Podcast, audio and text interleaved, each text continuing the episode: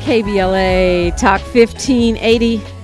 You know what day it is, so you know what time it is. It's time for Freedmen Friday. This is where we have a comprehensive conversation on reparations with people who are in the space, doing work, uh, making things happen, and um, really making an impact. One of those joining us today in the studio uh, is the voice of the people for California's 57th district in the state assembly, the one we were just talking about, who would be elected to fill his seat. He was elected uh, to the state legislature back in 2012 and reelected in 2014 and 2016.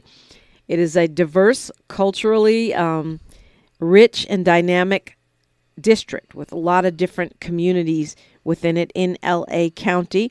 Uh, Assembly member Reginald Jones Sawyer, welcome. Good morning. Great to be here. Good to see you again. Yeah, good to see you again too. Thanks for coming in. And um, I know that we will we'll have to come together again, hopefully, uh, to talk about your campaign because you are running for another office. Yes. Uh, which is the the 10th district of the LA City Council. But today we're focused on reparations. Yes. You were a member of the California Task Force. Um, how do you see, you know, now we talked about it in progress. How do you see the work now that your report is completed and we are sort of in that interim space between the completion of the report and the delivery of those recommendations. Okay, and, and thank you, and thank you for uh, bringing me back. I know I promised I would come back you because we had we had done the preliminary report stating the case for why we need reparations. That was done two years ago, and then just recently we did the recommendations report. One was 400 pages, one was 1,200 pages, uh, and I told you that the most important part is the is the phase that we're in now, the implementation phase, where we have to come together with both uh, legislative and budgetary recommendations to move forward through the the Assembly and the Senate, and hopefully have the governor sign so that we can start to reverse all of the harms that have been foisted on African Americans here in the state of California. So we're in we're in the home stretch, uh, which I consider the most important part because that's where you actually see something done. All the things that were done before were um, aspirational. Now we're going to have to put meat on, on those bones and actually try to get something done. Uh, for me, uh, with Senator Bradford, uh, Steven Bradford, and myself, this is our last year. And so we have one year to get as much done as possible, but we will leave it to the other 12 members. Hopefully, we'll still have 12 members in the in the Assembly and the Senate who will then carry on uh, to continue those uh, recommendations because we had about 112 recommendations on how we can reverse um, the racism, um, all the things that have kept a foot on our neck as African Americans, and be able to help us to thrive in this community.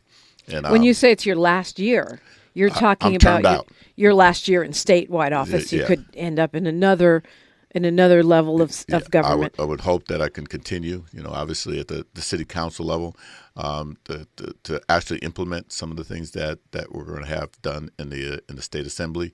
But the state assembly is where the reparations work will be done.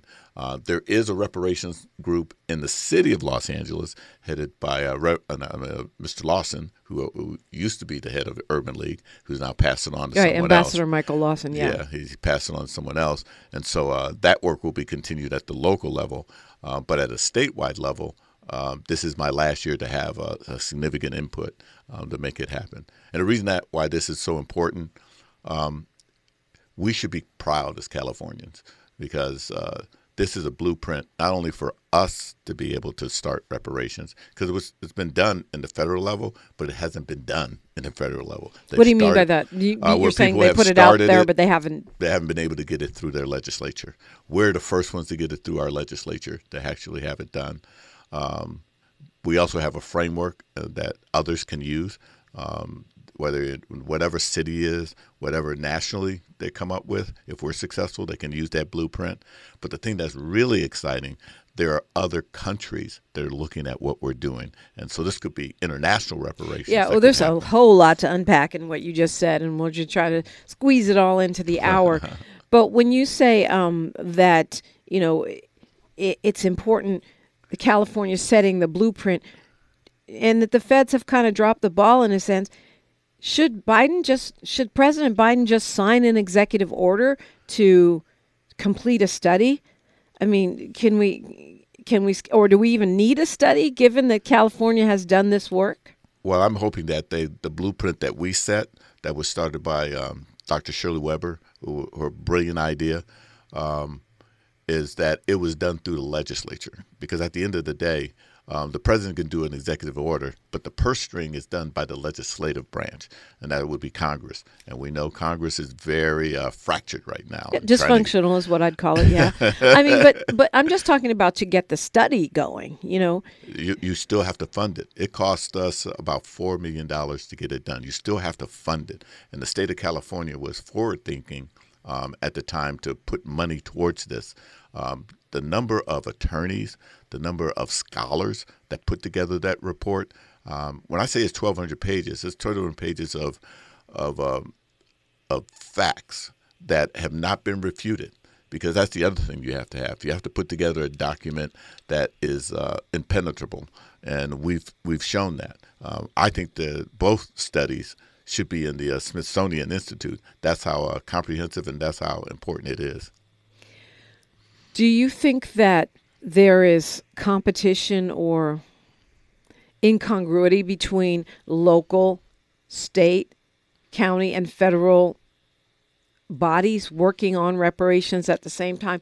Could a statewide study or a, or a city uh, task force undermine federal reparations? Um, so I'm going to say this again California is the blueprint, and everybody will copy what we, we're doing.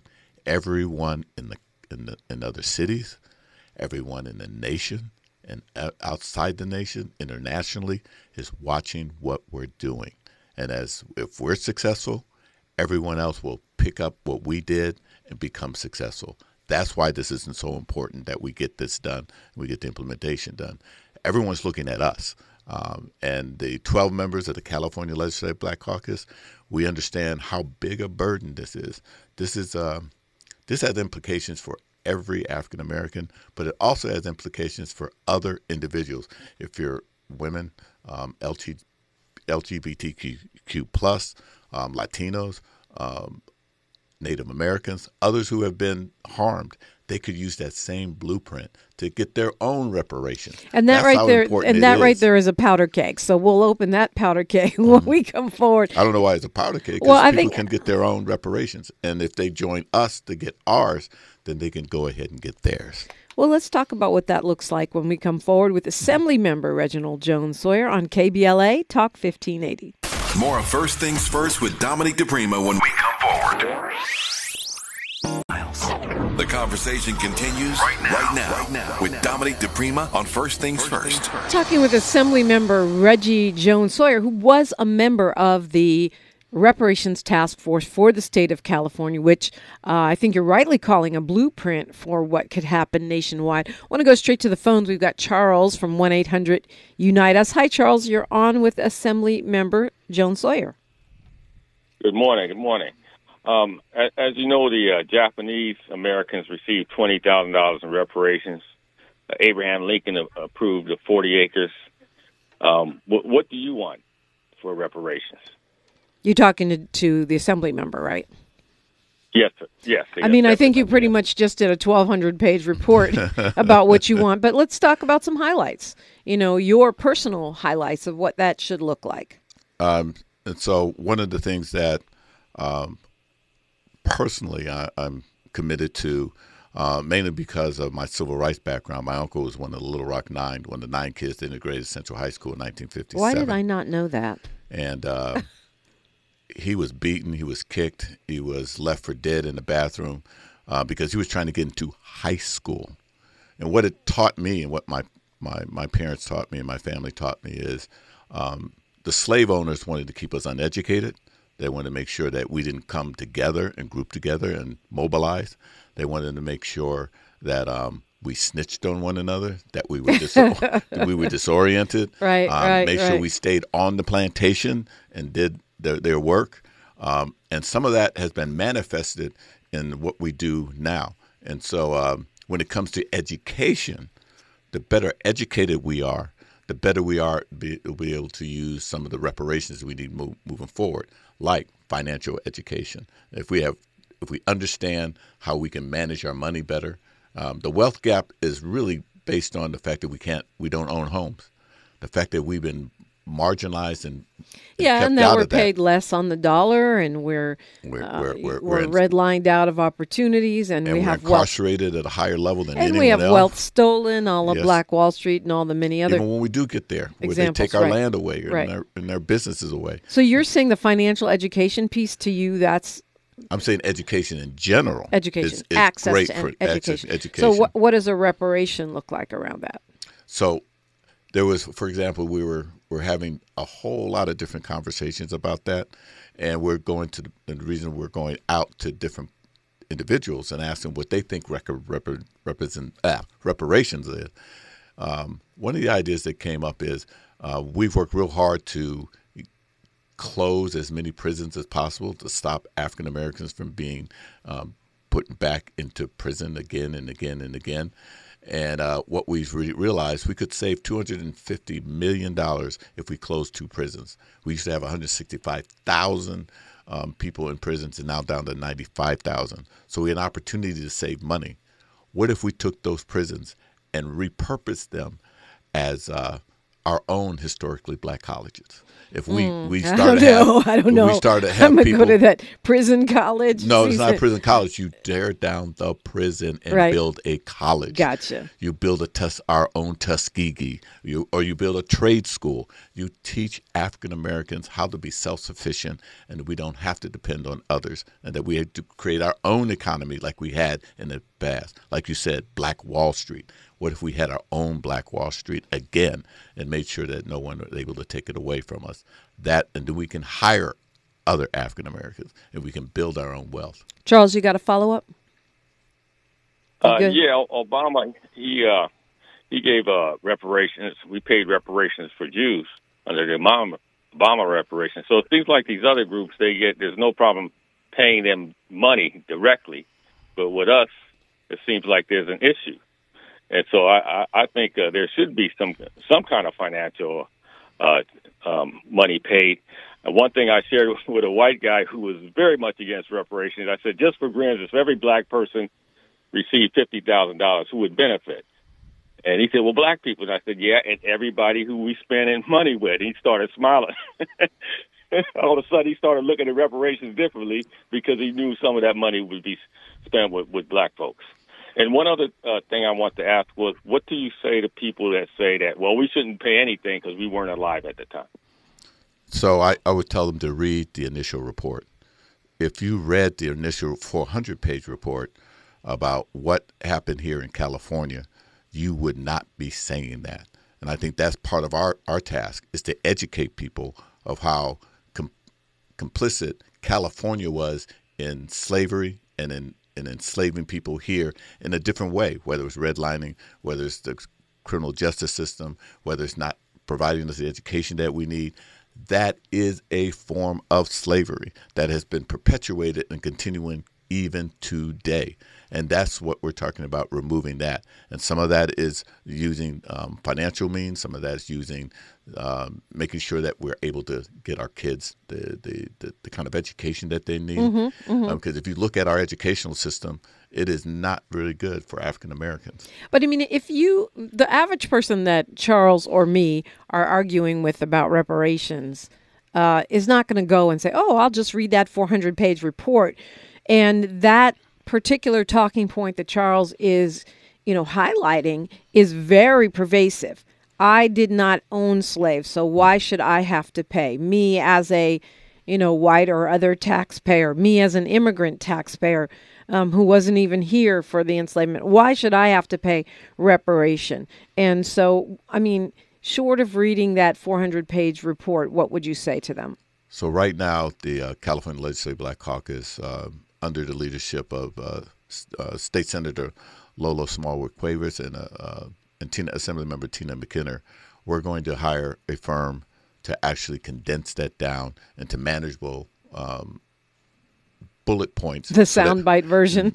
Yes. So that people, you know, you know, how do you how do you eat an elephant one one bit one bite at a time, and so um, it'll probably be the same group or groups very similar to the one that did the Crown Act, because when the Crown Act first started, people didn't understand what you meant by hair and Right. why why was that so important.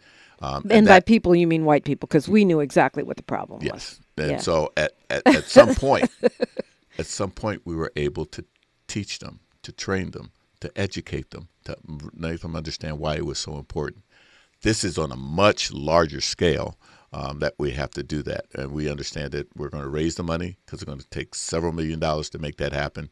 To not only educate the public at a large, but we got to educate a, a hundred and uh, about 110 legislators in the in the California State Legislature, in the Senate, and the Assembly on why this is important. And uh, you can't do that with, the, like you said, with the 400 or the 1200 page report.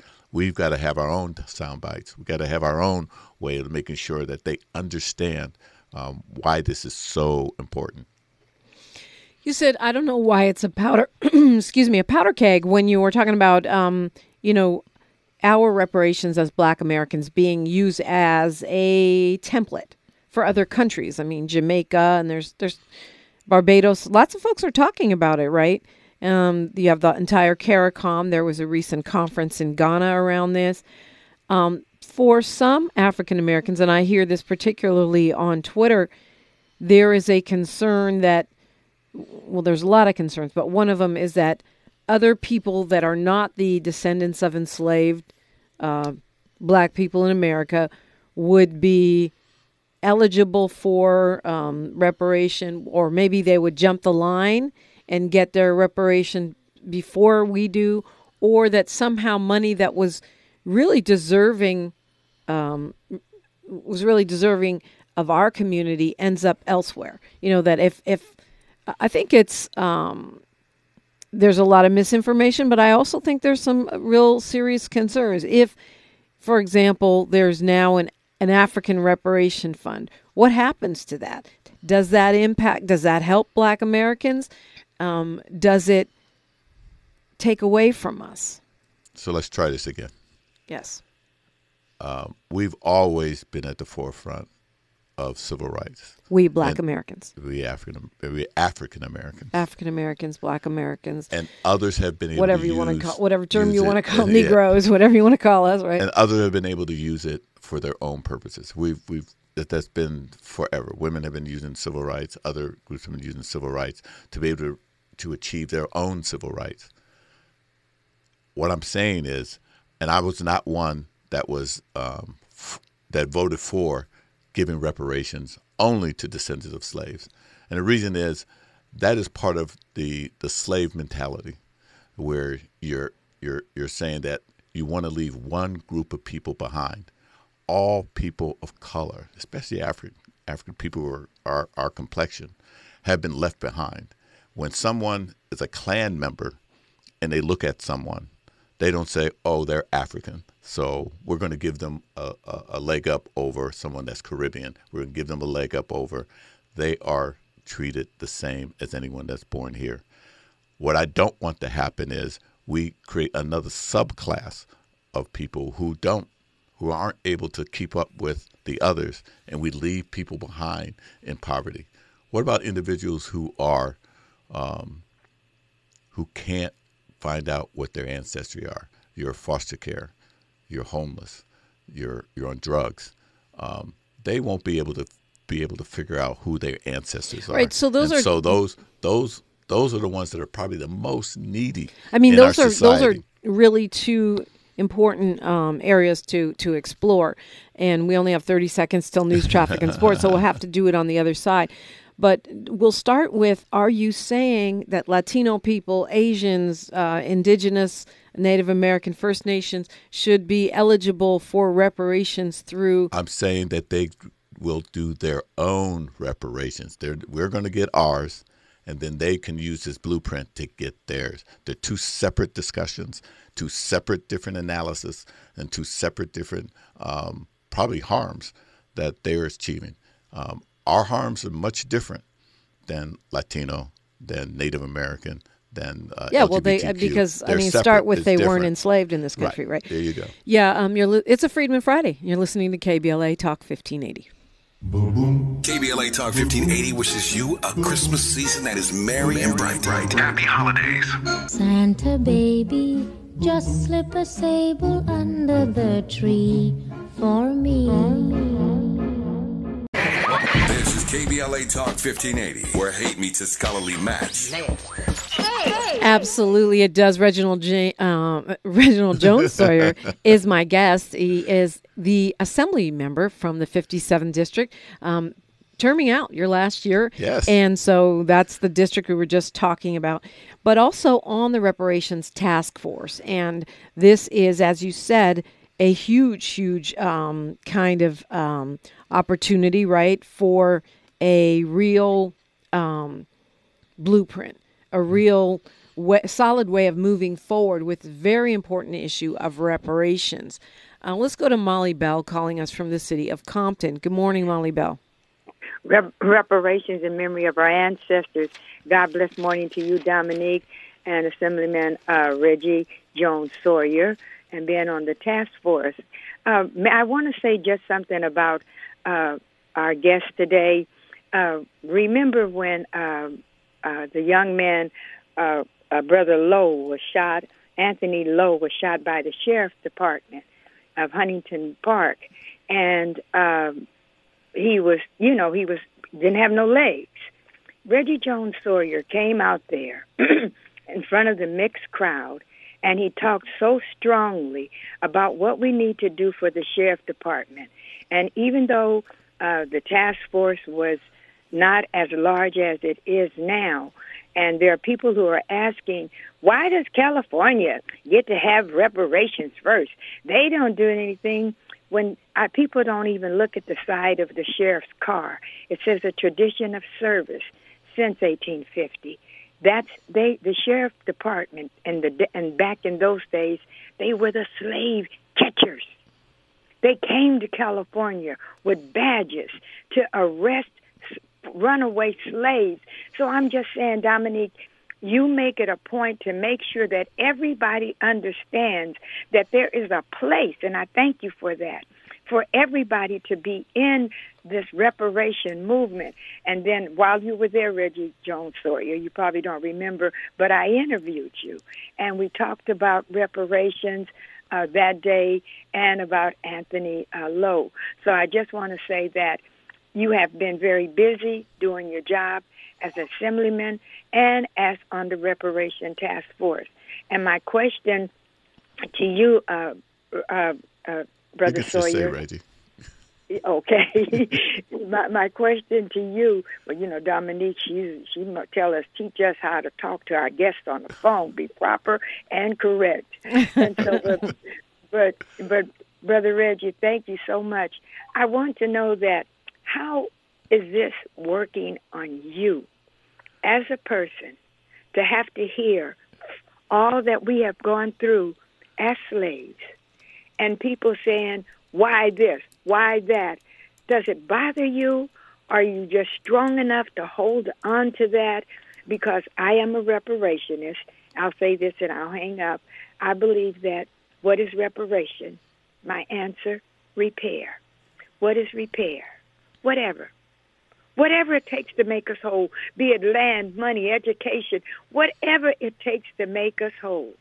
And uh, who should? How do we know we're whole? We know what the Constitution said about being three fifths of a person. I know a fraction when I see a fraction, so I know we're not whole. But who should get it? Dobas, descendants of black African slaves, and that means wherever we may be. And I thank you for being on the task force. We wish you the uh, very best, and I thank you for all the work you have done, along with being on the task force and still taking care of our community. Are you going to help us get rid of those RoboCops in Huntington Park? That's all. Okay, prayer warriors, you know what you've got to do. You've got to keep fasting. You've got to keep praying because the struggle continues. But always To God be the glory. Thank you, Dominique. Thank you, Molly Bell. Um, so there was a lot packed in Yes, there. it was. anything you want to particularly respond to? I, I want to first thank Molly for those those those kind words, and I, I do remember uh, going to Huntington Park, and I um, I probably need to bring her with me when I go out and make presentations on reparations because um, she was very eloquent and uh, knows a lot. Um, there's one point that she did bring up about uh, the sheriffs, the sheriff's badges. Um, as I read through the through the initial report, one of the things I found out is um, the badges that the sheriffs have were original slave catcher badges that they used to, to identify themselves as they returned slaves from California and all over this country. And the fact that their their policies, their procedures, handcuffs, how they arrest people, solitary confinement, all that is based on slavery. And that is the point she's making. Um, the things that are being done now were based on stuff that were done to slaves. And we got to remember that. And uh, I have those badges in my office right now Wow. on my wall. But how do you remind me. repair it? I mean, you talked no, about. But I also want to say Okay. she was asking about how do I withstand this. Um, I have a picture of my uncle standing on the corner next to a post, and uh, across the street you see all these Klansmen and racists yelling at him in Little Rock in 1957. He's stoic, and he learned um, nonviolence. He also learned how to withstand that, to be able to go through that from uh, Reverend Lawson here in Los Angeles. Reverend James Lawson, Reverend James yeah. Lawson. Um, he taught my my uncle nonviolence, and what I learned from that is you have to keep your head up high. You have to be unbowed, no matter how bloody it gets, and you have to stand for your people. That I'm not by myself when I stand up to, and I've received a lot of threats.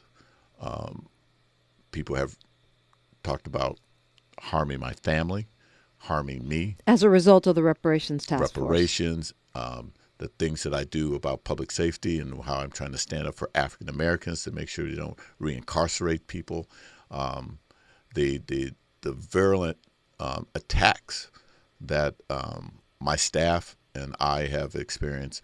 Um, we don't talk about a lot of it, um, but we also are very um, prayerful and we all kind of come together and make sure that we are strong within each other and we back each other up because at the end of the day if we don't stand up and take all of the all of those um, hateful things they're going to spill out and we can see some of it happening right now um, as you said with what happened with the young man in huntington park um, what's happening with our churches, what's happening all over this country as African Americans are being are, are being killed or harmed or beaten. We've we've got to be able to stand up for them. Um, that's why we're here. And when you ask how do I'm able to stand up for that, I'm here because I stand on the shoulders of some very, very important people. And that's what really what repair and reparations are about is that I have to go out and do and continue the fight that they started. And that's why this is so important that we do reparations. You talked to you. T- you mentioned um, the, the you know the struggles of people like people like the unhoused and those um, who have had to change their names or um, flee um, enslavement and how they would access reparation. I want to look at that, um, and I got a couple of um, points that have been raised on the YouTube chat, which you mm. can access at KBLA 1580. We'll look at that. It's a Freedmen Friday on KBLA Talk 1580. She's reclaiming her time on KBLA Talk 1580. More First Things First with Dominique DiPrima when we come forward. Your ancestors' favorite radio station, radio station, and your favorite morning show host. Let's get back to Dominique DiPrima right now. Right now, um, we're with Reginald Jones Sawyer. He's the assemblyman for this 57th district, also a member of the California Reparations Task Force. These questions and comments are flying at me from Twitter, from uh, YouTube, and from the phones, of course. So we're going to try to touch on those. Um, Ronnie Lynn asks, um, how can we do a race based legislation in California with Proposition 209 in place? Excellent question. And in fact, we were smart enough to make sure this is not race based. This is almost like a lawsuit, similar to what happens if you have a company that's polluting. uh, uh, an area or a town, um, you have to remove the pollution, which in this case, we have to remove the, the river of racism that's flowing through our community. But most important, um, even though people get paid reparations or get paid compensation, um, you still have to remove that. And so it's a twofold thing. One is to repair, and two is to make whole. And we have to figure out how to make whole um, what's happening to us.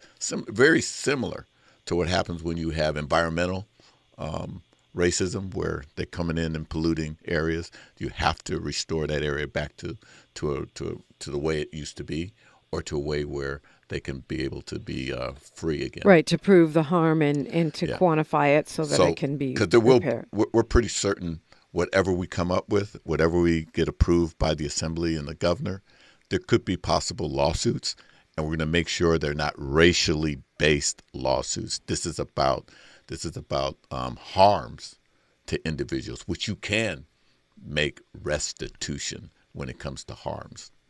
Okay, so you mentioned, you know, you you did not uh, support a lineage-based model, um, even though that's what we ended up with in California, um, because of your concerns. Number one, you said it's a slave mentality to leave out certain people. You know, and I I understand the concern that people feel like, well, we, you know, people from the Caribbean should do reparations in the Caribbean. People from other countries should do their reparations. They're separate uh, crusades, and and you you you earlier mentioned that you support that. But the other piece of it, and this is one area where I share your concern, is that what I call the welfareization of reparation where if I'm unhoused or let's say I'm like the Burgess brothers who whose ancestors um, ran from a plantation, changed their name precisely so they could not be found. How to ensure that those folks are also accessing reparation however it looks um, and not turning it into you know food stamps and, and, and, and welfare where individuals are disrespected and mistreated by the system. I, I do share that concern, and I also understand the um, argument that a lot of, you know, ADOS or foundational Black American, uh, Negro, um, freedmen, identified folks have that this would be um, not, it wouldn't hold up legally if it's if it's based on if it's not based on a direct uh, proof that you are, eh, you know, the descendant of someone enslaved or free that was impacted be, by these harms prior to I think it's 1850.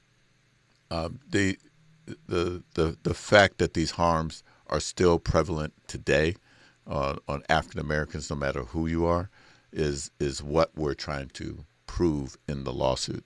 Um, we do not dis we really shouldn't disaggregate it into where um, we start leaving people out. That that that is my position.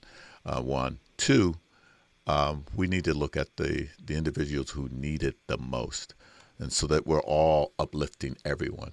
You know that picture we see where you see an African American hand reaching down, pulling up another African American, to making sure that we don't leave anyone behind. That's my concern. That we ultimately create uh, an upper African American class that doesn't even. I mean, I think we're pretty far else. away from that.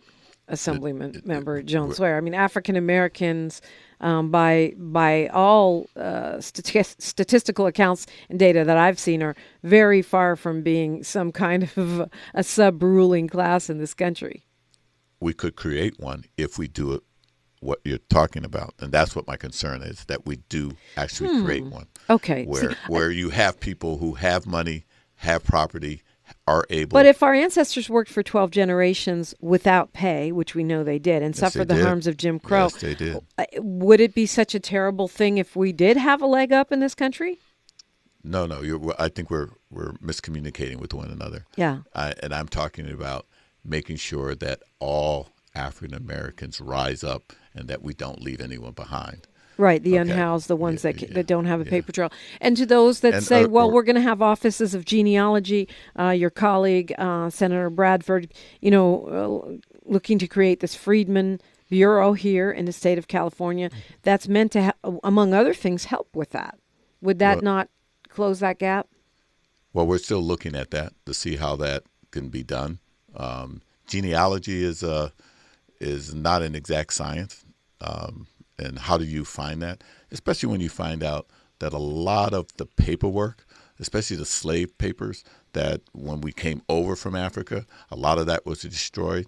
There are insurance companies that insured slaves. They've destroyed those records. There are bank records that were destroyed. Um, and there's a lot of documentation to be able to prove whether or not you were an enslaved person. Um, we, we're not able to, to find. And so we, we've got to come up with a methodology to, to make sure that um, uh, if we're going to go down that road, we're going to do that, that we're able to verify it. Because there's concerns that there will be people who may not be, they may not qualify in that for this that might be able to slip through with documentation or paperwork that uh, may be fabricated or may not be truly um, good documentation. And so there is a there is a discussion about how do you do that.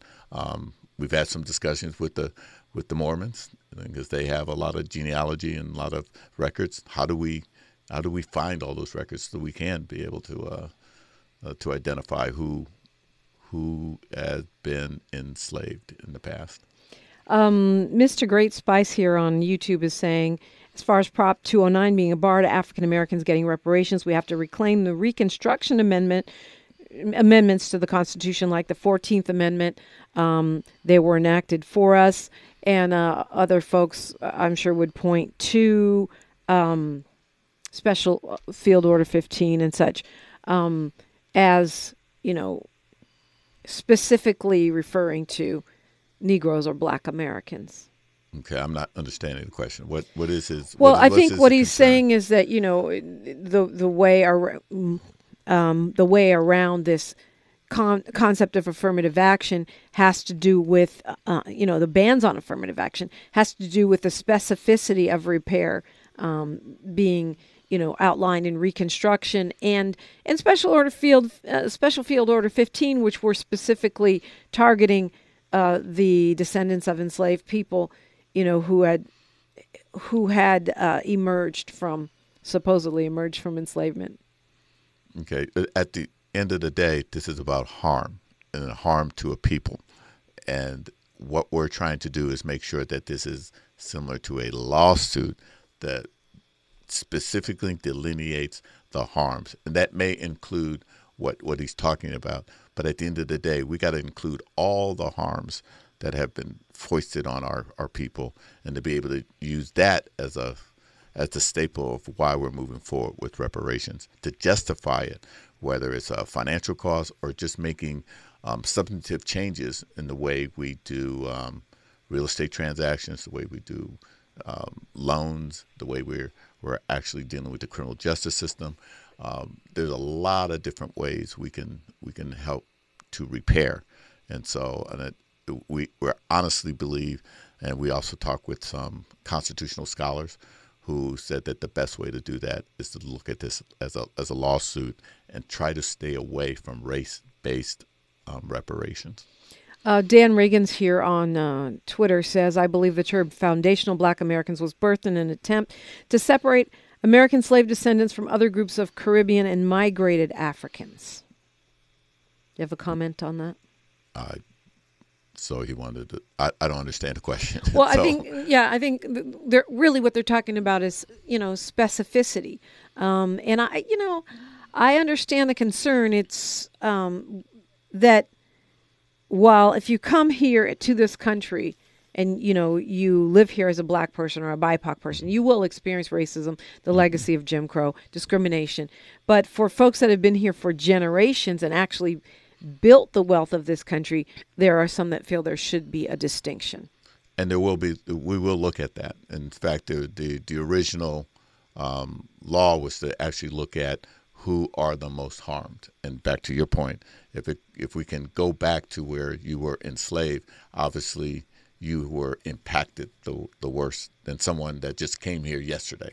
Um, that may have some um, uh, that may experience what we call 2023 racism, which is much different than 1823 racism.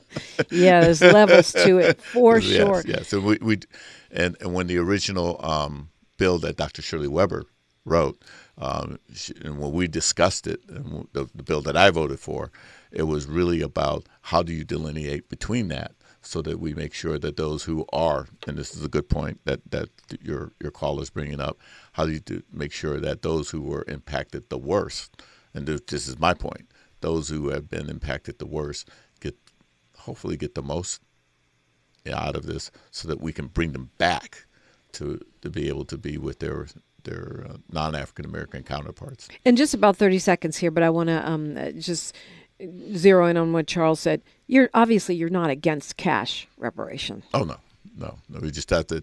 I am I am for um, financial literacy so that um, we we're able to capture whatever is given out in a way that it creates generational wealth. Um, and you even look at what's going on in in South Central Los Angeles in the 10th District.